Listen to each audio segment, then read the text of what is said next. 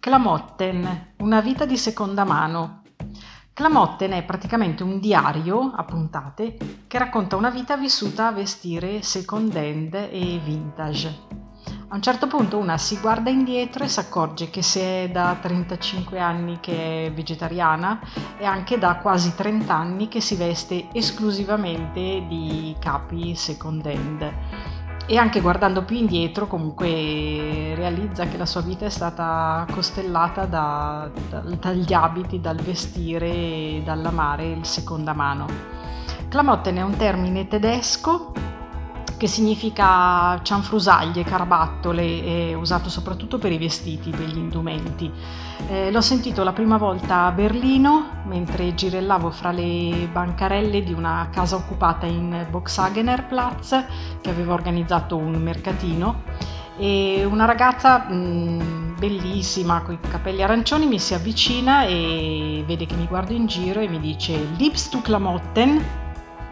Io non avevo la più pallida idea di cosa volesse dire Clamotten, ma mi è bastato il suo gesto che mi indicava una bancarella piena zeppa di vestiti stupendi, bellissimi di, di tutte le epoche, di tutti i generi, eh, di tutti gli stili e mm, da lì anche questo termine Clamotten è diventato un, un termine molto amato che disegnava, caratterizzava proprio tutte quelle cose dell'abbigliamento che mi piacevano di più.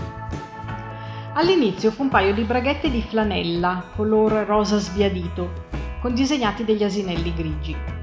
Sbalorditivo è il fatto che li avesse ereditati da mio cugino, maschio, un anno più di me. Io avrò avuto 4-5 anni.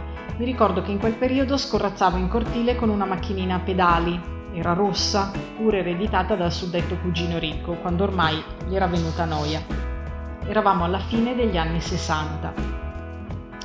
Comprare usato credo fosse cosa disdicevole ai tempi, ammesso che esistessero già negozi second hand. Passarsi i vestiti tra fratelli, sorelle, cugini e cugine invece era pratica comune in nome del risparmio.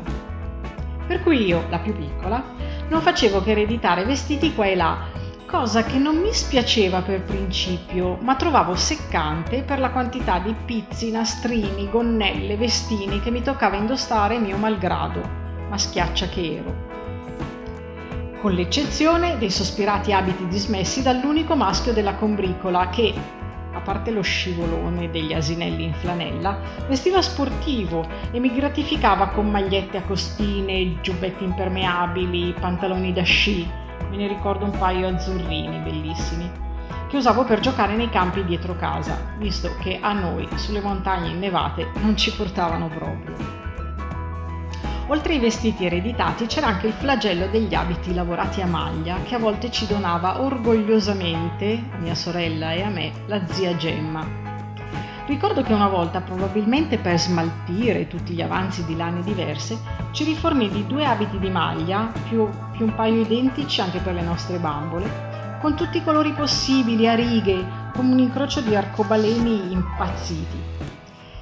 E dal momento che il tempo dà un'area di nostalgia anche ai raccordi più raccapriccianti, non ho resistito dall'acquistare nel mio negozio di riferimento, di mano in mano, ovvio, un abito a maglia a righe colorate che mi rammentava tantissimo quel vecchio capo. Chissà se mai lo indosserò.